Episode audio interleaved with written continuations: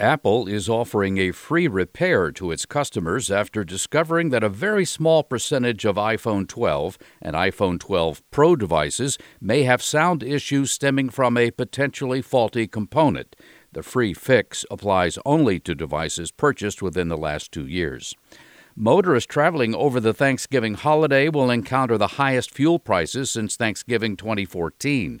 While prices appear to have stopped rising, they have not gone down significantly since the end of the summer driving season. Fuel supplies dropped sharply last week.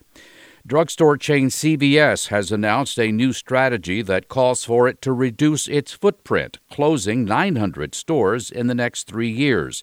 The company did not disclose which stores would be closed. CVS said it is reacting to changes in population and consumer buying behavior. I'm Mark Huffman. Learn more at consumeraffairs.com.